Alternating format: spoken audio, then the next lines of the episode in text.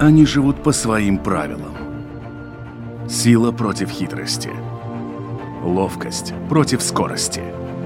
Иногда нам кажется, что они нам подчинились. Или что знаем о них все. Но чаще это не более чем заблуждение. О нас в жизни животных и о них в нашей жизни. В программе «Дикая натура». В последнее время через Латвию в ЕС из третьих стран ввозится множество кошек и собак, нередко с различными нарушениями, что вызывает опасения за истинное состояние здоровья животных и создает риск распространения бешенства. Поэтому генеральный директор продовольственной ветеринарной службы Марис Балудис попросил Еврокомиссию ввести ограничения на коммерческий ввоз кошек и собак из России и Беларуси. О сути проблемы мы и поговорим в этом выпуске программы «Дикая натура». Меня зовут Дмитрий Шандро, и мой собеседник на этот раз – директор продовольственной ветеринарной службы Марис Балодес. Марис, здравствуйте. Добрый день. Итак, в последнее время Латвию, ну, если не захлестнула волна каких-то животных, которые приезжают, или точнее их привозят из третьих стран, то, во всяком случае, это вызвало какое-то беспокойство. Но почему именно сейчас? Что-то произошло или это просто накипело, не знаю? Nu, jau vairākus gadus Latvija ir kā tāds pamat robežu šķērsošanas vieta mājas istabas dzīvniekiem, suņiem, kaķiem, kas no Krievijas un Baltkrievijas tiek ievest Eiropas Savienības teritorijā. Уже многие годы Латвия – это такое основное место пересечения границы для комнатных домашних животных, для кошек и собак, которые возятся в Европейский Союз из Беларуси и России. Ну и если мы посмотрим чисто статистически, то в этом году до ноября месяца Латвии пересекли 4,5 тысячи грузов с общим объемом животных, в них более 10 тысяч. Беря во внимание, то были случаи, когда мы констатировали как фальшивые сопроводительные документы, так и то, что иногда эти грузы просто не доходят до указанного адресата.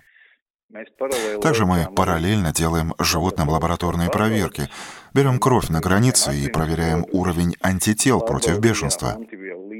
Ну и из взятых к этому моменту 14 образцов, в шести случаях количество антител не обеспечивало защиту конкретного животного против бешенства. И, конечно, беря во внимание, что Латвия имеет статус свободной страны, и большинство стран ЕС также имеет статус стран свободных от бешенства, это тревожные сигналы. Что животные или возятся раньше положенного возраста, не в 4 месяца, а раньше, и у них после вакцины еще не выработалось достаточное количество антител, или эти животные вакцинированы неэффективными препаратами или вообще не вакцинированы. antivielas vēl nav izstrādājušās, vai nu šie dzīvnieki ir vakcinēti ar neefektīvām vakcīnām, vai vispār nav vakcinēti. Но ведь э, в таких странах, как э, Россия и Беларусь, тоже, в общем-то, борются с э, тем же бешенством, с чем может быть связано то, что, вот, как вы говорите, у них недостаточная защищенность, ведь это же в их же интересах защитить свои же страны от бешенства. Protams, bet, kā jau es teicu, vai nu šie dzīvnieki ir jaunāki, kā norādīts dokumentos, Конечно, но, как я уже сказал, эти животные или моложе, чем указано в документах, это щенки, которые только-только вакцинированы и антитела еще не образовались, но беря во внимание, что также есть и взрослые собаки, это показывает, что или эти вакцины недостаточно эффективны, или животные вообще не вакцинированы. Конечно, пока объем этих примеров не очень большой, чтобы говорить о глобальном масштабе, но тенденция волнующая, учитывая, что из 14 образцов у 6 констатирован недостаточный уровень антител. Следующая проблема, которую мы сейчас констатировали в результате усиленного контроля, это то, что у животных как конечный пункт указана какая-либо из стран Европейского Союза, например, Германия, но указанный в документах адрес или не существует, или же по нему никто этих животных не ждет, то есть это фальшивые адреса и проводится какая-то деятельность, чтобы нельзя было определить дальнейшее местонахождение этих животных, что в свою очередь указывает на возможность того, что эти животные остаются у нас в Латвии. Поскольку недавно мы вернули назад груз с животными, который пришел из России, где конкретным пунктом была указана Германия, но в результате углубленной проверки мы констатировали, что эти самые животные были предусмотрены для нашего латвийского рынка. И это не только ветеринарные аспекты, защита против бешенства, защита против э, различных заболеваний, но также и аспекты, связанные с торговлей и уплатой налогов, возя животных. И сейчас мы говорим только о коммерческих перевозках. Так вот, возя животных в Европейский Союз как товар, нужно платить таможенный сбор. И в большинстве случаев эти животные указаны как беспородные со стоимостью 20 25 евро, а дальше на территории Европейского Союза их делают породистыми, и стоимость продажи исчисляется уже тысячами евро. Bet tālāk jau Eiropas Savienības teritorijā viņi pārtop par šķirnes dzīvniekiem, viņa tirzniecības vērtība jau ir tūkstošos eiro. Э, тогда получается, что, в общем-то, в эту схему вовлечены и какие-то европейские ветеринары. Ведь для того, чтобы сменить статус о породе или клубы, кто это делает? Кто меняет породность на беспородность или наоборот? Ну, protams, veterināra ārsti dzīvnieku šķirnes nenosaka. Ну, конечно, ветеринары породы животных не указывают. Это происходит на уровне клубов. Все, что касается родословных животных, да, мы не исключаем также такую возможность. И возможно, что попадая в Латвию или на территорию другой европейской страны, эти животные получают европейский паспорт, и, конечно же, это происходит у ветеринарного врача aizejot pie ветеринарārsta. И вы упоминали, что у них есть вот эти фальшивые адреса, когда, например, указано как точка доставки Италия или Германия, но собака или кошка до туда не доезжает, а остается в Латвии. Но ведь если мы говорим о собаках, в Латвии сейчас существует обязательное чипирование собак, и, соответственно, при регистрации ее у ветеринара будет очевидным, что вот это та собака, которая не, не доехала. То есть это как-то достаточно легко на этом попасться, я бы сказал. Nu, redziet, diemžēl Eiropā nav vienota šo čipu reģistrācijas sistēma. Но, видите ли, к сожалению, в Европе нет единой системы регистрации этих чипов.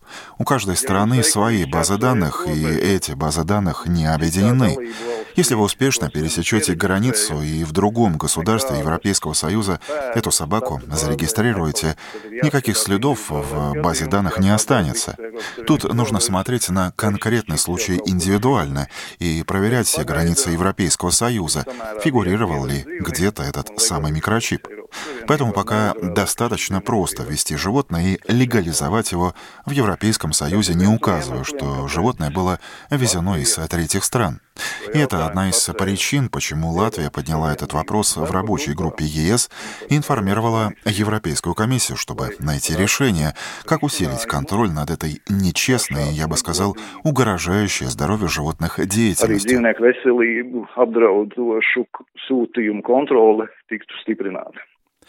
А какими вы видите вот эти шаги по борьбе с таким явлением? Вот обратились вы в Еврокомиссию, сейчас будет какая-то рабочая группа что-то обсуждать в этом плане. Какие практические решения вы видите для того, чтобы, если не свести на нет данную практику, то, по крайней мере, ее минимизировать? Ну, pirmais visdrīzāk ir pārskatīt uh, šo labvēlīgo ieviešanas statusu. Ну, первое это, скорее всего, сменить этот благоприятный для ввоза статус животных из России и Беларуси, беря во внимание констатированное несоответствие.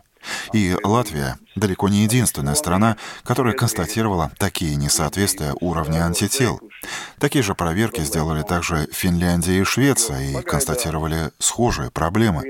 Поскольку пока у России и Беларуси благоприятный статус и достаточно паспорта животного и сертификата ветеринара, чтобы животное попало в Европейский Союз. В других странах выдвинуты дополнительные требования. Это тесты на антитела при пересечении границы, это был бы один из самых желаемых результатов, чтобы в дальнейшем в Европейском Союзе животные въезжали с лабораторно подтвержденными тестами на антитела.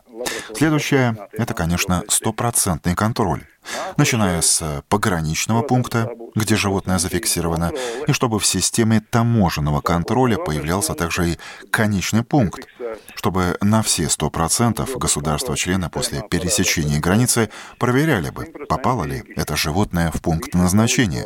Но для этого, конечно, нужны дополнительные решения в Европе, которые стали бы обязанностью на 100% контролировать указанную в базах данных информацию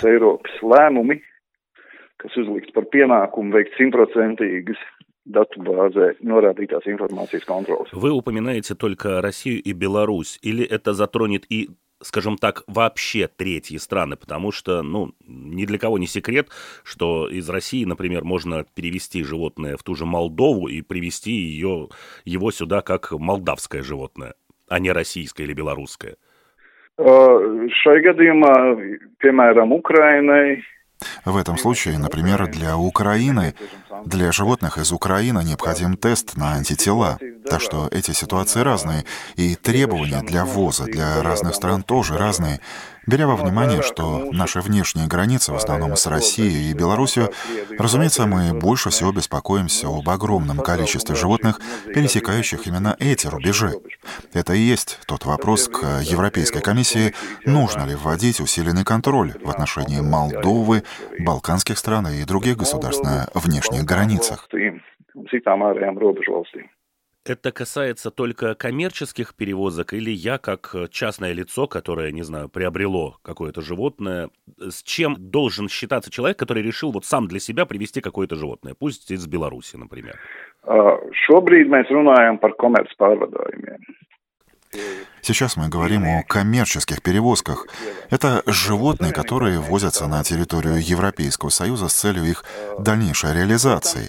Разумеется, есть и еще одно направление. Это частные животные, которые путешествуют вместе со своим владельцем. В этом случае его интересы это не затрагивает. Разумеется, это будет паспорт животного, вакцинация и сертификат. joprojām tas būs dzīvnieku pase, vakcinācija un ведь в последнее время, по крайней мере, вот достаточно громкий был случай, если помните, когда было продано очень больное животное, это был щенок, который там скончался буквально через дни недели после того, как был приобретен, и это было сделано, в общем-то, с рук и через частное лицо, поэтому я подозреваю, что огромное количество подобных завозных животных делается именно через такие частные руки, а не через какие-то клубы или через коммерческие предприятия. Tā ir vēl viena problēma, bet uh, privātpersonas Это еще одна проблема, но частные лица в этом году завезли 4 тысячи животных, а коммерческие посылки составили более 10 тысяч. В принципе, изменение тенденции ввоза животных произошла во время ковида, когда путешествия для частных лиц были ограничены, ну и тогда большинство животных перешли в коммерческий сегмент.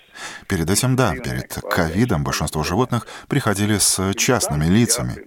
Сейчас большая часть приходит с коммерческими посылками, и поэтому самое первое и, на мой взгляд, самое важное, что нам нужно привести в порядок, это коммерческий поток.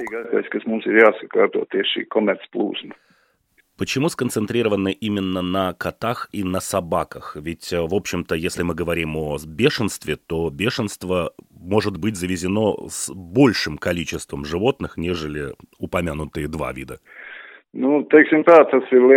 Ну, ну, скажем так, самый большой объем это собаки, затем следуют коты. Но домашние хорьки, объем этих животных, которые приходят в Латвию, очень маленький.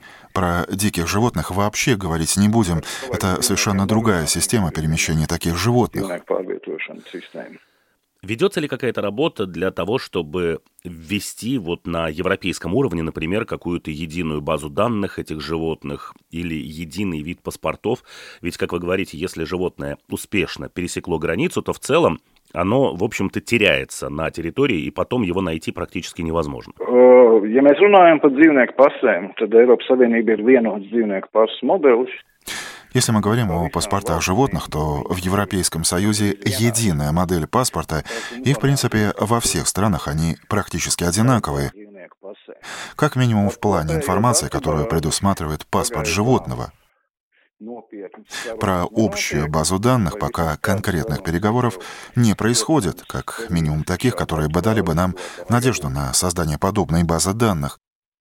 Но это было бы одним из решений, чтобы не только отслеживать животных, которые прибывают из третьих стран, но также, чтобы можно было отслеживать перемещение животных внутри Европейского Союза.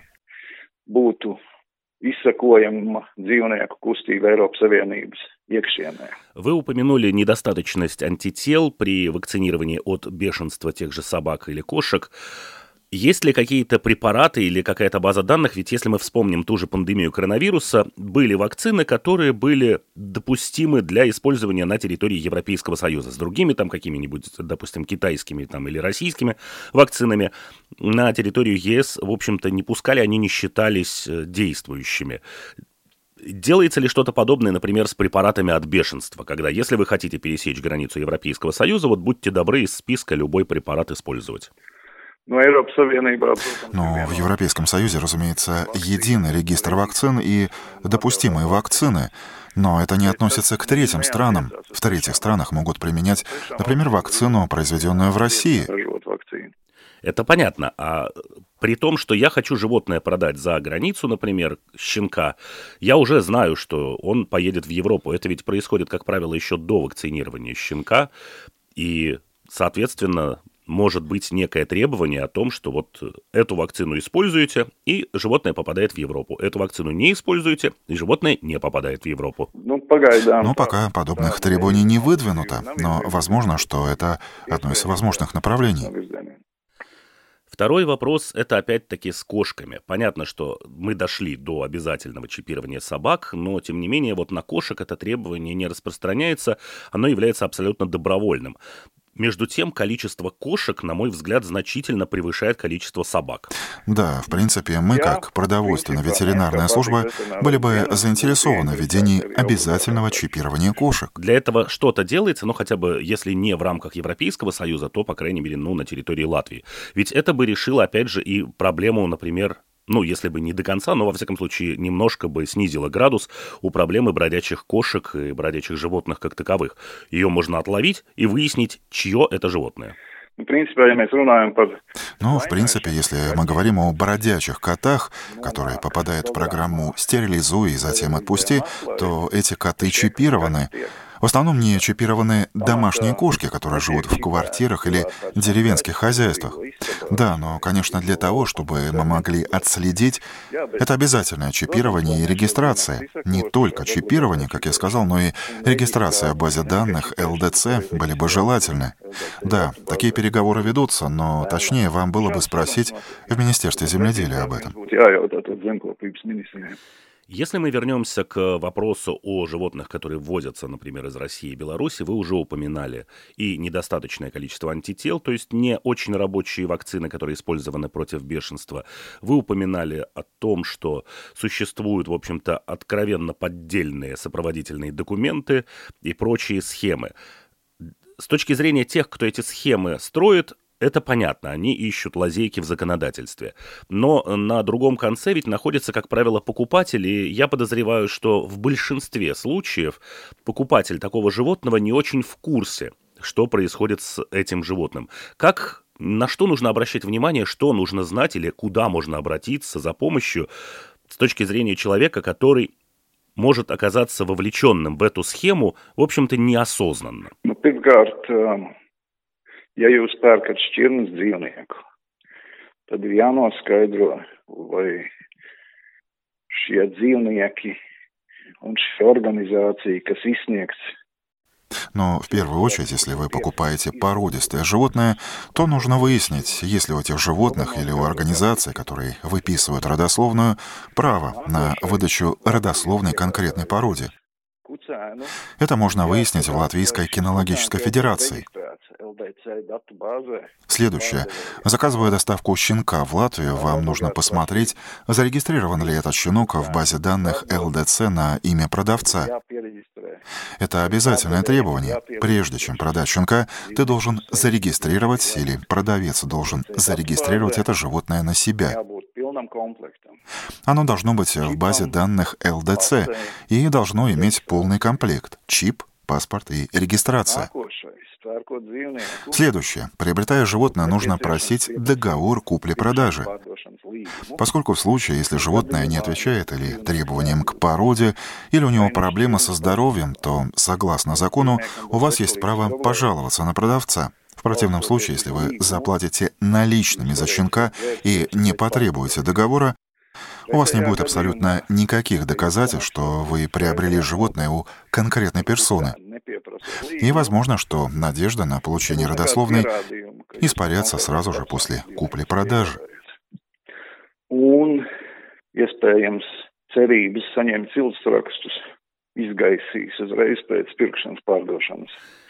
Очень часто, по крайней мере, на просторах интернета, в различных группах, которые связаны с теми или иными животными, я вижу обращение, когда кто-то просит кого-то, кто едет куда-то, по пути заодно, может быть, и взять какое-нибудь животное.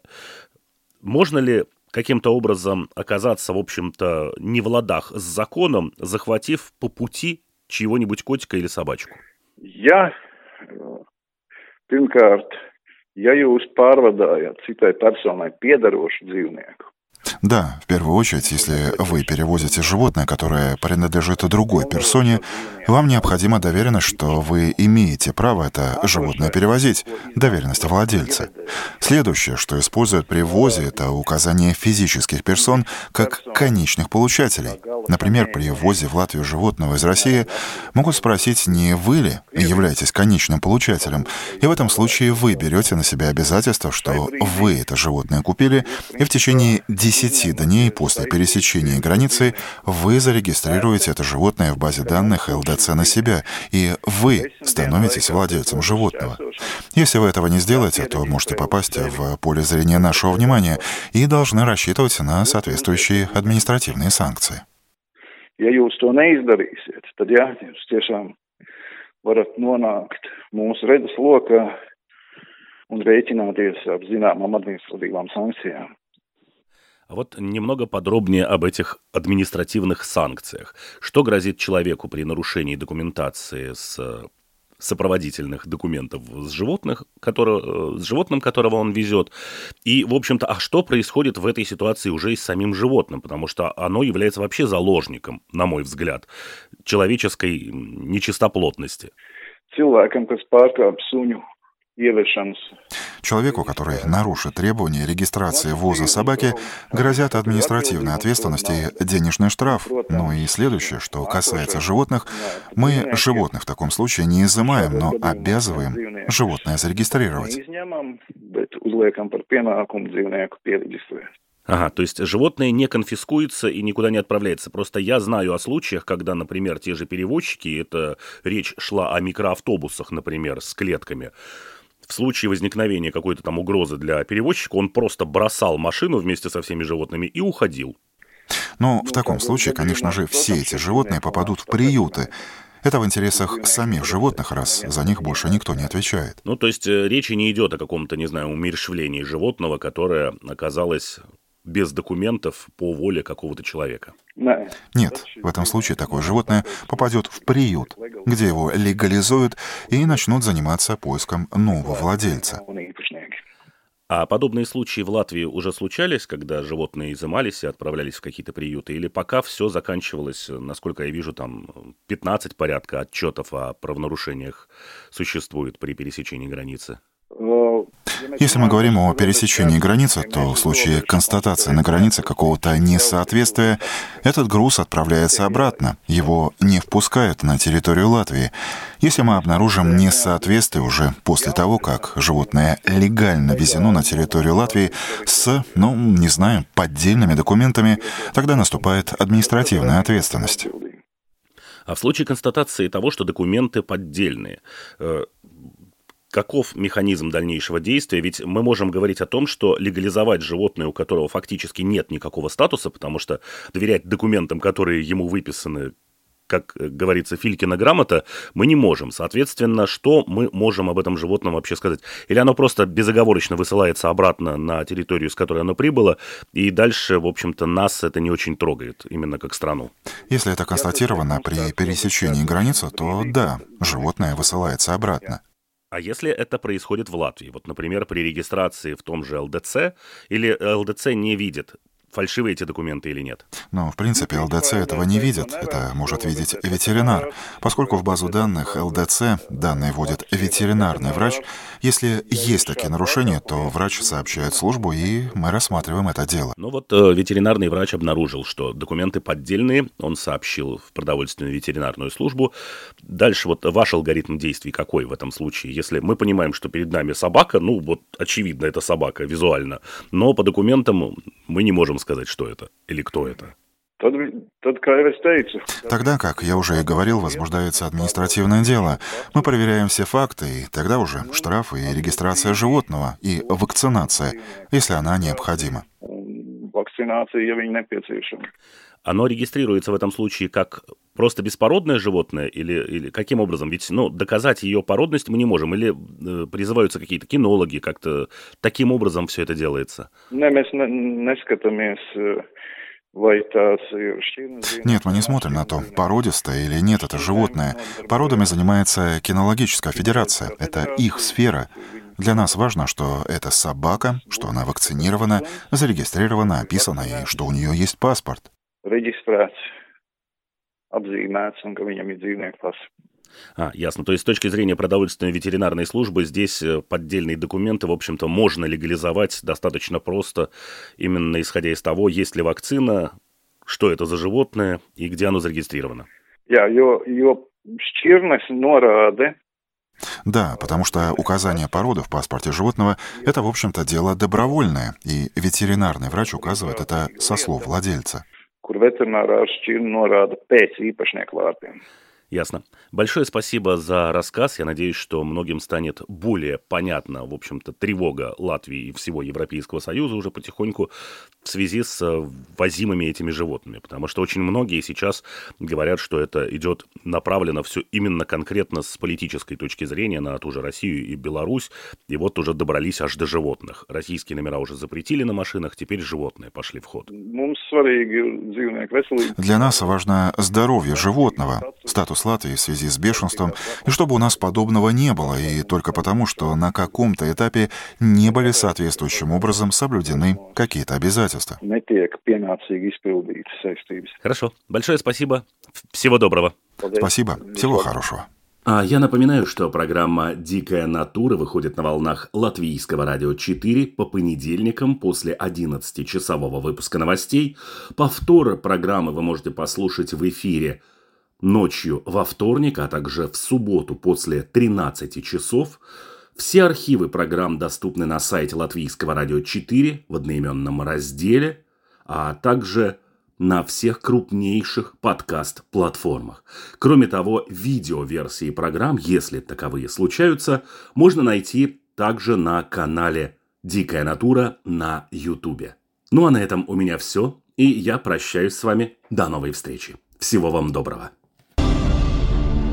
Они живут по своим правилам. Сила против хитрости. Ловкость против скорости. Иногда нам кажется, что они нам подчинились. Или что знаем о них все. Но чаще это не более чем заблуждение. О нас в жизни животных и о них в нашей жизни. В программе «Дикая натура»